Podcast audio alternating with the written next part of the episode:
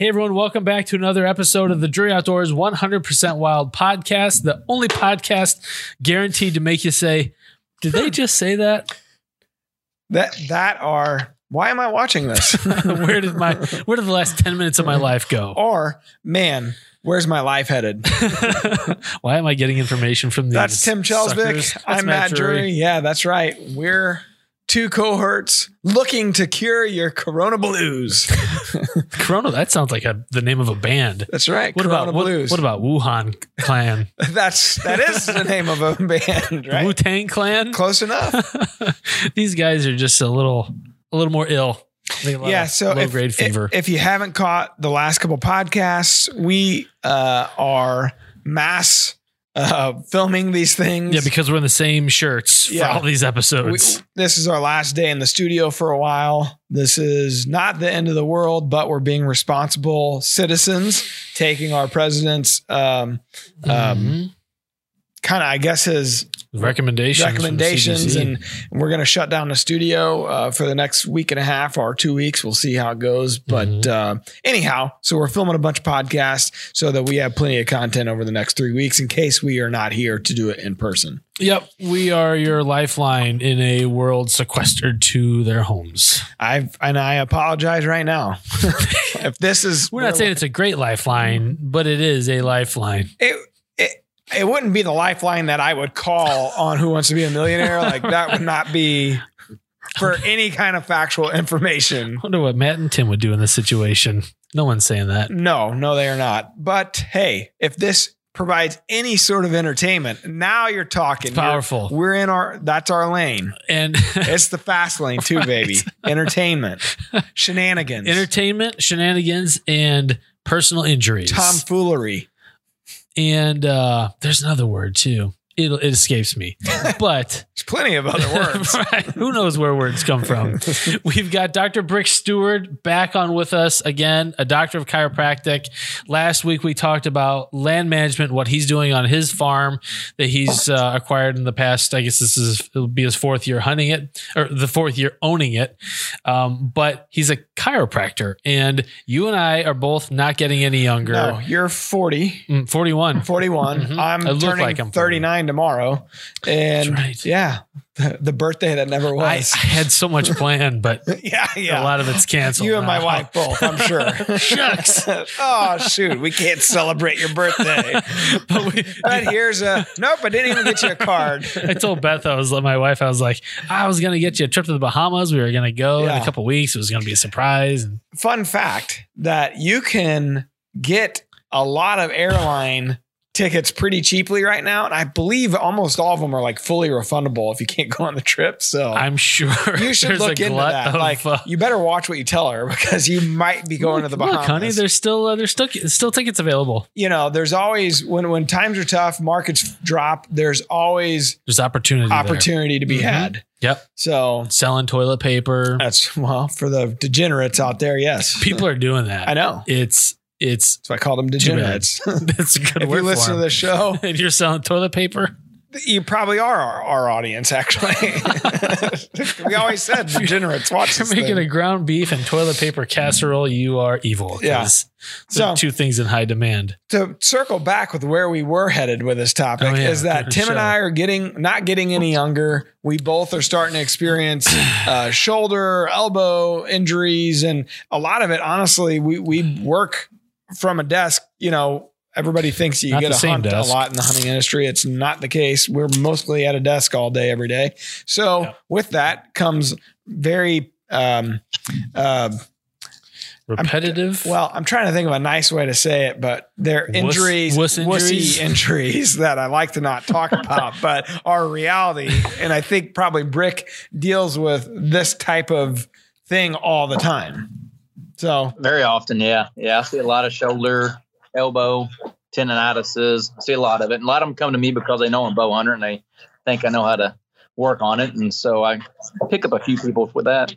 Yeah, it, it, it really concerns me. All joking aside, it really concerns me because We're not that old. we're, we're not that old and bow hunting is, is such a passion. It's also how we make a living. So you want to bow hunt as long into your life as possible. That's what I keep telling my wife. For some reason, she always says I make my living in an office, not in the woods. yeah, my wife's starting to make that distinction too. yeah. It's So uh, I don't know how much longer we'll be able to get away with that. Chicken and the egg, baby. so, Sorry. but the point is, not even if it's your the way you make your living, It's important. it's a passion. Yeah. You want to be able to draw your bow back. And and it's the reality of which uh, a lot of crossbows are being sold as to why. Mhm. As as the hunting population is aging out, basically the baby boomers as they can continue to age out, they want to continue to hunt as long as they can. And the reality of it is a lot of them just can't pull a bow back from shoulder injuries or deterioration Yeah. or years of pulling a 70 or 80 pound bow in the 80s and or 90s or whatever before these bows got so fast. Mhm. And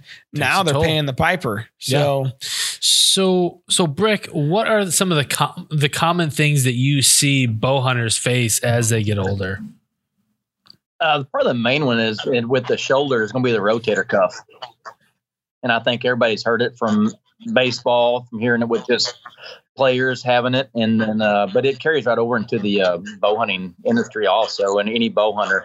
But that's the that's the biggest group of muscles that actually will work or encapsulate the shoulder, Mhm. and so that's the most common one that's injured. And what is there? Is there anything that a bow hunter can do to yeah prevent it? So with a rotator cuff, usually it's either injured through uh, overuse or what I would call it dysfunctional use or repetitive use or using it with like n- not good mechanics, like shooting a bow, for instance. Sometimes people draw back bows in different ways, whether they're pulling too much weight uh, or just uh, not good form or mechanics. And it can really, uh, really take a toll on some of those muscles. What would be the most anatomically friendly way of drawing a bow?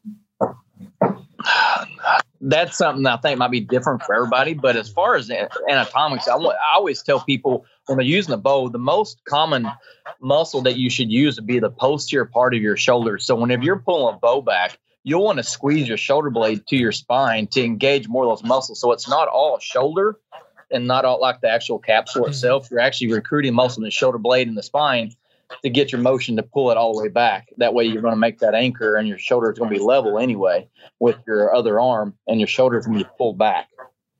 So, say you are having some issues with it, your shoulder, and it, it just it Mhm. hurts to pull to pull your bow back. It it hurts to do. For me personally, like right now, and this started mid season. This started early November. I drew back on a doe, and and I've had kind of chronic shoulder issues for the last three years. Got a a, a cortisone shot in it, you know, a few years ago. Started feeling better, but once I started kind of working out and you know did physical therapy after that, Mhm. and then started working out and taking a little bit better care of myself, I felt like I I got rid of any issues. Well, then last fall I go to draw back on a doe that basically pegged us early November and got under my craw. Vengeance kill. got my gizzard. Got your gizzard.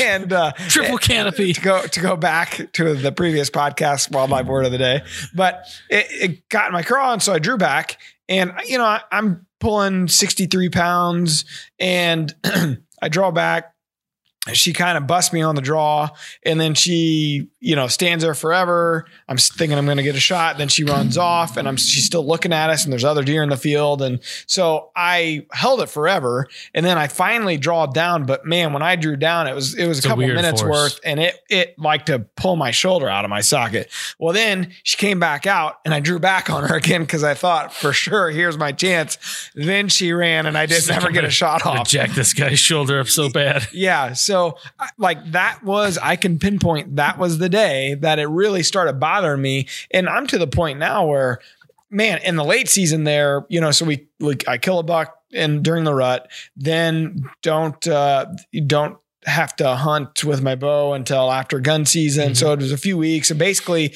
then December hits and I'm, you know, practicing. It was Yeah. just then late season, it's cold. It was just hurting. Well, it it has not gone away. I mean, I can't. Hmm. There's certain motions like once I get to this rotation, anything from here back or scratching my back or, you know, there's certain rotations that hurt so bad. It's like, all right, I need so, and I know you're not a physical therapist, but eh, are there anything, any exercises, band work that you would recommend in general to kind of help strengthen it back up? Yeah, absolutely. Actually, we do a lot of therapy in our office for that same motion that you're talking about, Matt. The motion of the rotator cuffs that you're going to want to do, you're going to want to do internal and external rotation, whether your elbows, uh, arm is up or if it's actually to your side. Uh, you want to do those abduction, adduction type exercises to really strengthen that up. And to your point, most shoulder injuries are, like you said, when you're letting the bow down, not necessarily coming back with it. Uh, the rotator cuff muscles are the muscles that come from the back and they will come across and they actually their job is to hold the arm bone which is a humerus into its socket. So basically that's what holds that uh, shoulder together. There's not a real deep uh, socket for that arm to set in. So when those muscles coming around and you're at holding back. Whenever you go to let down and they're trying to hold that back into place they're really have a, the most strain when you're trying to let that down. Same way when a pitcher will throw say like when when adam throws as hard as you can throw when he's going forward with it those muscles are pulling back to hold that arm into play so that's why they're most commonly torn uh, through pitchers instead of any other baseball players out there I need a diagram. I need when you start looking at, at anatomical uh, images of how our bodies are put together it's amazing and it's it's it's unreal just just the different forces the like the complex forces that are on joints and how th- it- we're just incredible animals but not me and you personally, but no we're the like human body. physical in general. specimens yeah, kinda we're average. specimens, all right. Broke down, broken, complaining broke. about it and stuff. and so like so right now I'm I'm dealing with about a tennis elbow and I, I I got it like mid December. It was before Christmas and I was still able to draw, but man, it was it was it was painful. And so I've been I've been seeing a chiropractor for it and I got the compression strap on there. But that's that's Good. something that it's I, I've gotta I've gotta get cured of it because it's it really impacts my daily life. And it makes me think twice about coming to full draw because I know it's not gonna feel good. yeah. So in the case of tennis elbow, how does how does someone first prevent it and then if they get it, how do they come out of it? Yeah, prevention's one of those things. Again, like the rotator cuff, it happens before you know it ever really is going to happen to you. But as far as taking care of it, the main thing is, uh, and it's not for everything in therapy, but the the phrase "no pain, no gain" doesn't apply to. However, with uh, tendonitis, like with the uh, golfer's elbow or tennis elbow, uh, you kind of have to work through that. You're going to have to work to break those little uh, adhesions up in the tendon and get them to re-stretch back out. So the band is perfect because it will hold it for a period of time, but it's going to take some therapy into that tendon to really get it to function the way it's supposed to again before it's not something that kind of comes on and off. Yeah. So so in all that therapy, it's is band work the best kind of the best medicine? I, I definitely like band work uh, better than just free weights. Band work on the shoulder or the uh, wrist and the tendons, you're going to have you're going to have tension, you know, on flexion and extension and both motions back and forth. So, And bands you can get you can get those at Walmart in the sporting section. I mean, you can. Oh, yeah, you can get them readily fairly cheap. Mm-hmm. Yeah, and cheap. It's it's probably the cheapest way to kind of get it back into form, isn't it? oh, by all means, yeah, definitely the cheapest way, way cheaper than buying iron Yeah. and safer. You just got to be careful that you're if you're trying to do this stuff at home that you like there's plenty of documentation online that you could print out that kind of gives you the the motions that you need to you know and the angles that you got to take so that you don't mess it up even worse Mhm. I, I would recommend going to see somebody first Yeah, we, we, let's put we this should like, disclaimer out there Brick is a doctor. You and I are not doctors, so don't anyone go taking our advice. although my initials are md so You should go with that. There you go. so, what's your name? Well, don't worry about my name. Just I'm a medical doctor. yeah Um, uh, what about other? What about uh, what? uh, What other injuries do bow hunters have to watch out for, shoulder, arm wise? Uh, uh, the other one that you could that you want to watch out for too is any kind of biceps. Well, it's kind of like we talked about before we got into this one was Rick Malik biceps tendons. Uh, sometimes you can get a biceps tendon tear, uh, and a lot of time those will also create dysfunction, which then lead into rotator cuff or vice versa. But biceps tendon tendonitis or tear are very common. Like I said, Rick Malik. Well, actually, Sean Lundy just went through surgery, and Sean had his rotator cuff and his biceps fixed at the same time, and he's slinged up right now too. That's right. It's it's hard. I, I think in, in general for people, but especially for guys who are active and like being involved in you know land management and hunting and everything, to to to take it easy.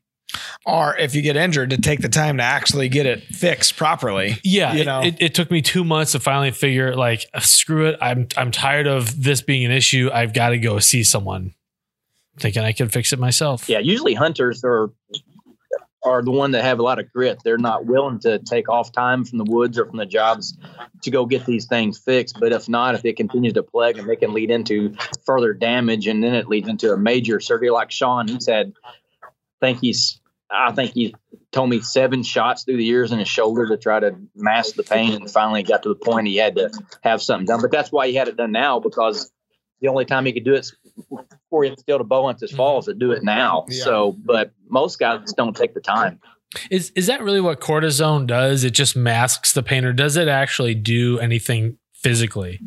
No, it it, it physically does. What it'll do is it'll it's basically a heavy dose anti-inflammatory. So it will reduce inflammation in the tendon, so the tendonitis isn't so painful. But if the dysfunction is still there, it eventually will come back. But uh, it's it can be damaging to the joint. Usually, most won't give you but three shots a year. Every three to four months is all you can get one into a certain capsule. So that has a certain lifespan because of the the negative. It does. It starts to leach the calcium, and then it's more a risk of uh, soft tissue or connective tissue injuries or avulsion fractures. Okay, gotcha. One of my favorite memories is uh, shortly after my left shoulder dislocated. I was shooting my bow at uh, in my backyard, and I took a shot, and I don't know what was different about it, but my shoulder dislocated forward, the bow hand. So the bow is hang it's it's still in the sling on my wrist so the bow is hanging there my arm's hanging there at my side and i it's Your not, shirt's holding it all not- together. right, it's just held on my skin. and I had to like pull the bow off my left hand because I couldn't I couldn't work, you know, my left hand very Them well. like what? Like uh, what was it? That movie? It wasn't the Die Hard series. Lethal Weapon? Lethal Weapon. What? You had to just go run into something like Bam. I Mel had finally, Gibson. by that point, and, and, and I wasn't I wasn't lifting weights at that point, and so my shoulder was pretty weak, which also meant it it it, it dislocated easily, but it also reduced easily, so I was able to get it back in on my own. But I don't know where the arrow went. It because I, sh- I shot probably vaporized. Matt, let's uh, cut that part out. That's why I had an arrow in my pool. Always identify your target, Tim. Right. It's that cloud. I guess you can't really predict a old so, uh, shoulder dislocation No, on the yeah. bow arm. Yeah, no, I mean that Kind of, seems counterintuitive. had I know it was coming. Like seems like that would not be the arm that would be dis- dislocated. Yeah, I mean nor- normally when when you're when you're at full draw, there's forces pushing back in there, but I guess like at the shot, You were May- so dainty. maybe that I'm a spry man, but at the shot, maybe a little bit of force going forward was what pulled it out. but then the, one of the, the other the other worst part was there were people watching. oh, and so I made some Even kind better. Of, I made some kind of noise at, at the shot. Oh no! This is how you arch. people. Yeah. So another great podcast in the books. We brought this down to a Corona level, just We have like you expected us to. We have Craig from Rockford might be able to help us out with our question. Of the Oh day. heck, we're still going to answer a question. All right, question of the day is brought to you by Bass Pro Shops and Cabela's. Your adventure starts here. Hi, Look at it. my name is Craig Goodwin. I live in Rockford, Illinois. My question is I've been deer hunting for about four years, and um, I have river bottoms that I can hunt, and they told me I can make food plots. What would be the best food plot material to start to draw in the deer?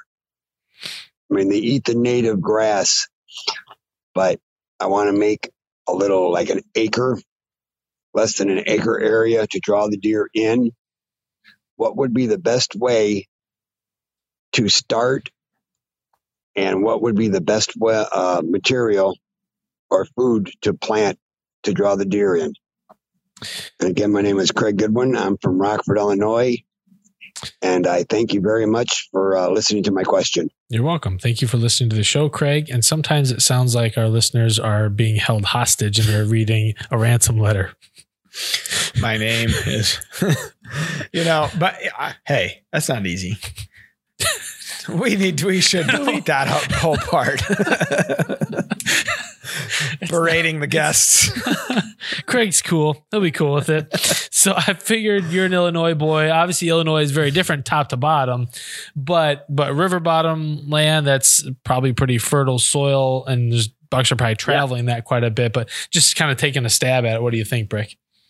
Yeah, so actually, where I where my farm is, I'm actually right in the river country. I'm right on the Ohio River.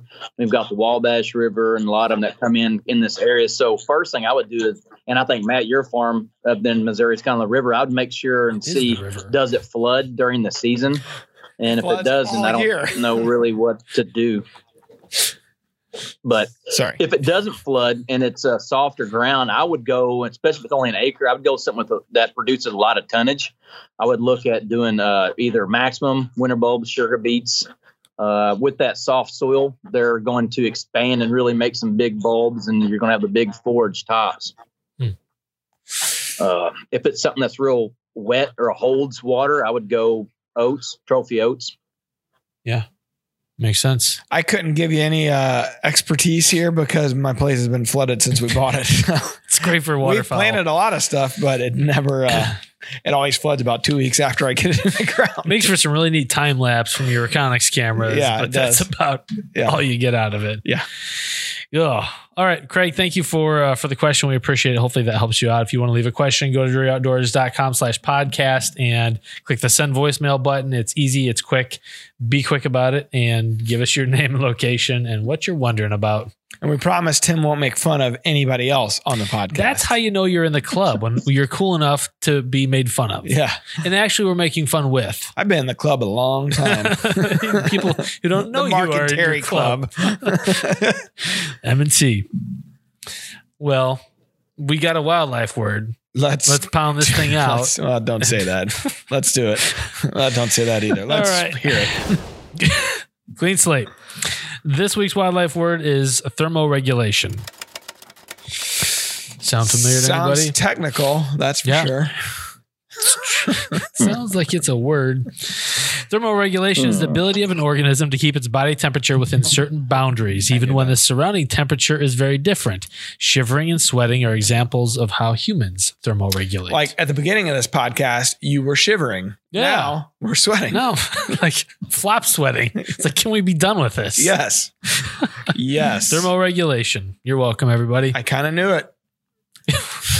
kind of didn't. Kind of doesn't count. Uh, well, you, you lost your point for if it was a, here, here's what I would say. If it was multiple choice, I probably would have got it right. okay. So maybe I'll start doing some multiple choice in the future. We'll see. that see would be that- fun. see Let's that see how I do. yeah, man, let's do it. Now we're my speed. Yes. Multiple choice. ACDC, ACDC. Well, are all the above, you know, you know, that oh, choice. oh, there's got to be some of those. Yeah. All the above. yeah. All right. Next week. I mean, I would go true or false. That way it's 50 50. Yeah. I did decent in my uh, ACTs with this strategy. there's an art to taking tests. Yeah. You don't even have to know the content. If you know how to take a test, you can do okay. Mm-hmm. Not saying that's your case, but Probably Well, was. was. so, all right. Thanks everybody for watching. some people are street smart, not book smart. Some are neither. Ding. don't be looking at me. I don't like the way you're looking at me. Brick, I know you've got um, you've got More uh, important things to do. go. Right, yeah, that too. Patience to see. Thank you for hopping on. We really appreciate it. Hey, thanks for having me. Yeah, yeah. Hey, no, our, our Hope it helps pleasure. you all this fall. Thank you for being had. Uh, we we appreciate everyone tuning in. Hopefully, everyone's staying healthy and safe and sane and all that good stuff. Brick, before we go, are you uh, at least a little bit worried about having, you know, patients come in? You know, are you taking any extra precautions there at your uh, facility? We're just doing the the basics that I think everybody's doing right now. Uh, there's nobody in our our region that has it, but we're still, you know, I'm washing my hands between every patient because I'm, you know, physically touching them. We're making sure the tables are cleaned after every patient. We're we've got hand sanitizer everywhere, but uh, Stuff you were doing. just trying to do everything we can to keep it clean. You know, that's probably stuff you were already doing though. Yeah, yeah, for sure. Say yes. So business as usual. yes. Yeah, business as usual. Well, I'd All like to say the same, but we unfortunately do have a case near here that uh, was Yeah. positive, and so Yeah. A couple cases now. so we gotta. This is it. So if this is the last podcast we ever do, I'm sorry. yeah. yeah. All we can do is apologize. I feel honored to be on it. Then Yeah. We ended with a bang. like the violins playing on the Titanic. so, all All right. Thanks, Brick. All right. Till next time. Peace Thanks, guys. out. See ya. Be safe. Wash those hands.